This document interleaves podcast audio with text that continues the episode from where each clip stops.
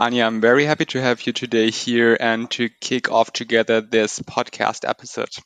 Thank you very much, Neil. It's a pleasure to be here.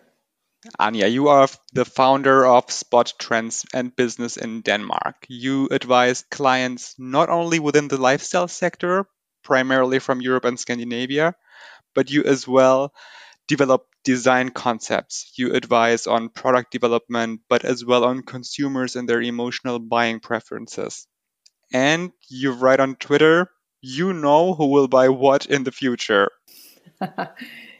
yeah, that's um, that's kind of my line of work uh, to figure out how consumer behavior and future trends are linked together. Um, so to understand trend theory, trend forecasting, as well as the underlying buying behavior of consumers. And when you link those two together, you have a forecast or a prospect of um, what future projects uh, and products will be out there for the consumers. You are part of the Trend Council of Heimtextil, and you are this year's curator of the Heimtextil trends. And when I listen to your presentations, when I watch the clips, and the trend content on the Heimtextil website, it really gets clear that your work really goes far beyond uh, color scales, trend scouting, advising, and presenting a broad variety of compositions of textiles. It's as well advocating for new mindsets, for new approaches. The best way to impact the world is simply not to this is how the overarching theme Next Horizons is introduced. What is the message behind it?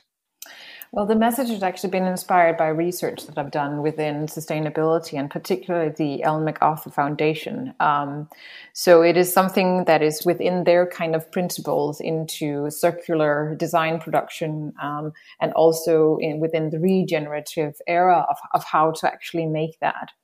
Um, and it is where I see that that we also definitely need to go. Um, so the best way to impact the world is simply not to. So if the things that we produce, the things that we make, um, if that is not made to have an impact, but made to become circular and to be part of um, an ecosystem, then we are on a more right path than we are right now with our very linear um, production. So we definitely have to see that that we want to take this transformation uh, and we want to highlight how we can see that we have to think uh, design and products in a different way. Um, and that the problem is not the impact that it's doing now. The problem is the impact that it will do in the future. And that if we don't change that, then that was um, keeping our problems in tune. Yes, this is pretty much the reason why I wanted to take the perspective of a retailer visiting the Heimtextil trends together with you, or the perspective of any sustainability savvy consumer. Mm, and deep diving into one of the four Heimtextil trends, and I chose deep nature for this. Why did I choose deep nature? Because I think it has a really captivating messages in times where we are always looking forward for the latest to the latest technology Mm, and Deep Nature says to move forward, we must look back. We must re understand how smart our nature's ecosystem is and to use this knowledge to pave the way for a green future. What can the home textiles industry learn from nature's smart ecosystem? Well, the thing is, through industrialization, looking looking backwards into history, um, we took a big step away from actually understanding and looking at some of the nature's way that we actually did in the more previous and more earlier time of mankind. Um, where things actually were part of an ecosystem and we used only, for example, monomaterials that we almost could just throw um, in the dirt and then they would disappear again because they came from uh, organic uh, and natural materials, and then when they were discarded, they would become um, that again. But through industrialization and you know the the move to actually uh, make things in a in a faster and in a in a faster way and also in a shortcut way. Um, we developed systems that were both linear and and were just using resources, and we forgot to actually um, look into nature's ways and nature's own ecosystems. And the thing is that nature, from the nature side, is balanced, and and that is the magic almost of it. But we've just seemed to um, kept looking away from it because things had to be in a higher and faster and pace scale. And actually, I'm also very deeply um, convinced that we've just not had the ability, actually the intelligence to really understand it in a more scalable way. And we're only in the beginning of that with this whole sustainability paradigm that has been going on for the past decade. We're just in the beginning of actually coming into understanding uh, the ecosystems of nature once again with the purpose of what we are also looking for today. So some of these things that we're seeing is, is just really the beginning of getting back into that balanced system. Uh, and I think that there is so much more um, still to be investigated, still to be understood, and still to resurface uh, within the understanding of, of of um, nature's ecosystems. And to begin with, for a retailer, it's it's it's about going back to some of these more original um, natural um, materials within the home textile sector. That is one way of looking back and saying, this is what we need to resurface again to be more in tune and in balance. Mm-hmm. I think it's super interesting to realize that we don't really know a lot about the nature's ecosystem and that we kind of lost track of um, yeah focusing on it more to um, to understand it. And um, yeah, is that the message kind of behind it? Yeah, yeah, definitely, definitely. Um, it's not been, you know, popular to say, um, or it's been, it's been not been an appreciative way, um, and that's actually um, not very smart of us humankind to to not acknowledge that the the very surroundings that we are in has actually from its own side a completely balanced way of of putting things into system and of making things um, work. So we as humans are imbalancing it, and we need to rebalance it by understanding these ecosystems that we are part of. Yes, and I think that takes a lot of effort. And nowadays, we put a lot of effort in technology. Mm, but deep nature as well includes low tech solutions. So technology is smart, but so is our nature and its ecosystem. So could you give us a little more details on the low tech solutions? Yeah, uh, for instance, um, hemp is a really good example of that. Um, where we've known hemp also in the textile industry for some years, but it's actually been very uh, chemically produced. So we've had the hemp stems uh, and we've added some chemicals to them to get them into some kind of softer variation to be able to create a fabric um, from that.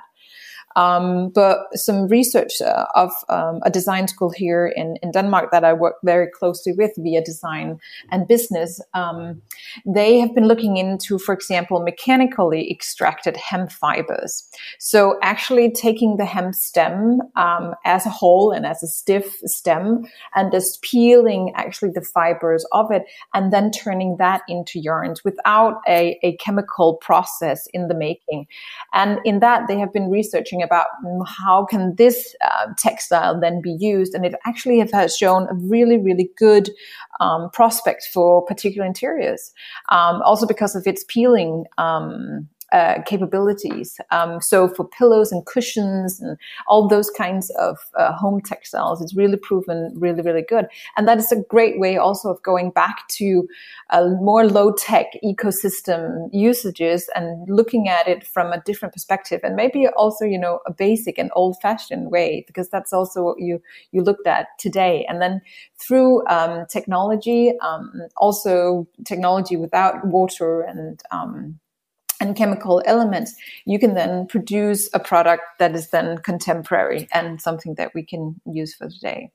So, so this kind of research project is a good example of, of those low tech um, elements. And the natural dyes is another one, also, you know, going into the color spheres of, of natural uh, processes, of using uh, natural resources, um, onion peels, avocado stones, uh, flowers, and, and those kind of natural dyes to, to dye materials um, from nature's um, elements. This has been a field that, you know, trend wise has been talked a lot about um, and have had some challenges within, you know, scalability and going uh, more to the volume market because then it don't last for that long as, as chemicals and the experience from the consumers.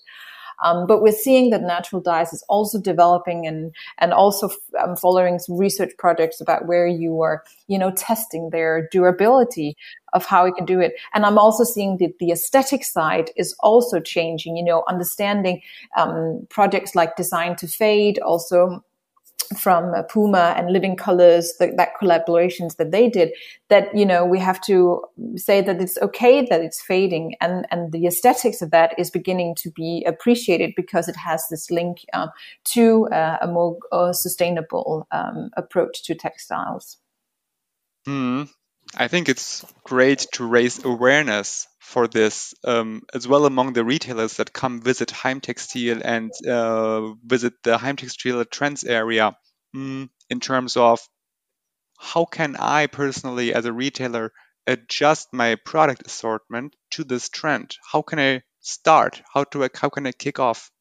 I would start low key um, and putting it on the agenda, making it an effort that doesn't have to come overnight. And usually, I, I, I hear from people, you know, saying that we don't have the time, we don't have the patience to. No, I understand that we don't have that, but we have to start somewhere.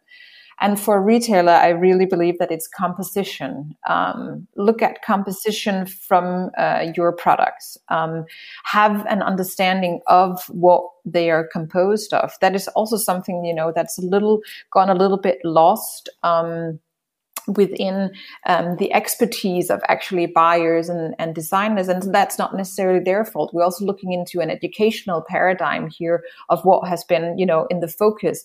And, you know, competition and, and uh, composition uh, has not uh, been that high of a priority, really understanding where, what is the origins of these and these materials. It's been more about what is the look of things and how can we create things. And, and, and that has been um, also an, an effort into this whole thing that we need to focus more on. So, so educating maybe um, a little bit further about composition, understanding um, where the fabric comes from, and then um, to the, the extent that is possible, go monomaterial. Um, monomaterials is is also um, a shorter way of going into circularity and to have a focus on the end use and where it can actually be recirculated. Because what we still have as an issue within the textile um, recirculating system is, is the separation of fabrics and fibers.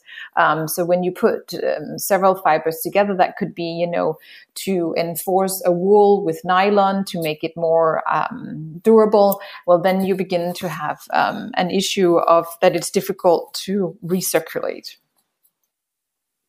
Mm-hmm, mm-hmm. So I think it's a lot about becoming an expert in in in, in the materials. Um, especially in, in, in original material resources. And you mentioned already hemp, but there is as well jute, flax, linen.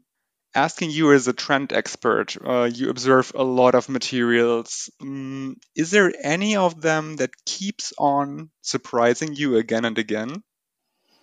Um, yeah, linen is is an amazing uh, fabric, both for interiors but also for for fashion. Um, and hemp uh, continues to also surprise me with um, it going from you know the fields uh, of what the hemp plant can endure, and they can endure severe climate. Um, uh, surroundings and environments and doesn't need a whole lot of watering as well. So that uh, material, but it has to be in the production period also done in this more mechanically uh, driven way to be absolutely more um, circular. But I also wanted to say that I don't see the ex, um, the retailers necessarily need to be experts in composition. They just need to have an an interest for it and put it uh, forward um, and put it in the line of price um, and quantity as well when they are you know purchasing um, and making um, or getting uh, products into into their um, store. So it's it's about getting it up the list of of particularly uh, important elements. Thank you, Anya. Um, let's have an outlook to the staging of the Heimtextil trends, which is a central highlight at the upcoming Heimtextil Summer Special from 21st to 24th of June. Part of the trend area are exhibitor products displayed under Deep Nature. What do you look for when selecting these products? Yeah, um, as per tradition, you know, the Trend Space has been an exhibitor platform of, of different exhibitors' uh, materials curated into these um, different trend concepts that we have. But we've added another layer. We began working with sustainability in our material manifesto that had to do with how we built the Trend Space uh, with principles into more circularity, reusable elements, rentable uh, equipment, locally sourced elements. And then we've taken the next step into also the exhibited textiles and actually um, filtered the exhibitors textiles um, through sustainability filter that they had to live up to one or more um, elements of uh, a sustainability list. So this is something that you will um, see as a special thing for for this coming um, uh, trend space that we are are making. So we're definitely trying to up the space also in terms of really uh, walking um, the talk uh, in in understanding and and highlighting those um, exhibitors and those products who are um, focusing on sustainability. Mm-hmm. Thank you, Anya, for these details on the material manifest and as well on deep nature. Um, maybe a general outlook. What can visitors expect at the trend area furthermore at the Heimtextil in June? Well, we're definitely focusing on you know people coming back uh, and feeling textiles um, again. So we're really focusing a lot on on textiles. And on the colors, there will be um, a feature where you actually uh, uh, have the ability to bring home the colors. We've made some yarns that you can, you know, wrap um, uh, and bring home with you. So that is a, a very good highlight uh, of the summer special. And then we're just basically uh, focusing on um, going back to textile installations. So we, we're preparing some very huge textile um, installations with these um, sustainably filtered exhibited textiles that we have to to work with. So looking into um, what are the possibilities also you know at a little bit more scale uh, of more sustainable textiles is what we're gonna um, really highlight uh, for this um, summer version of the trend space Anya, thank you so much for sharing all your knowledge and all your expertise uh, with us, with me, um, and to have this special perspective on the Heimtextil trends. You are welcome. My pleasure. I can talk about this forever. So. Um, unfortunately. yeah. Yeah, unfortunately, we'll have to end this, but not before we have a short and quick either or question round. Yes. And my first question is going to be hemp or bamboo? Hemp. Dyed or undyed materials? Undyed. High tech or low tech approaches? Oh, that's a difficult one um, because it has possibilities of both. Um, but personally, um, low tech. Banana fibers or beeswax? Oh, that's a tough one too, Anil. I love them both too. They have, you know, they're so good. Um, but I think the beeswax has great potential within interiors. That, that that's really interesting. Some of the things that we had with us this time. Thank you, Anya. You're welcome.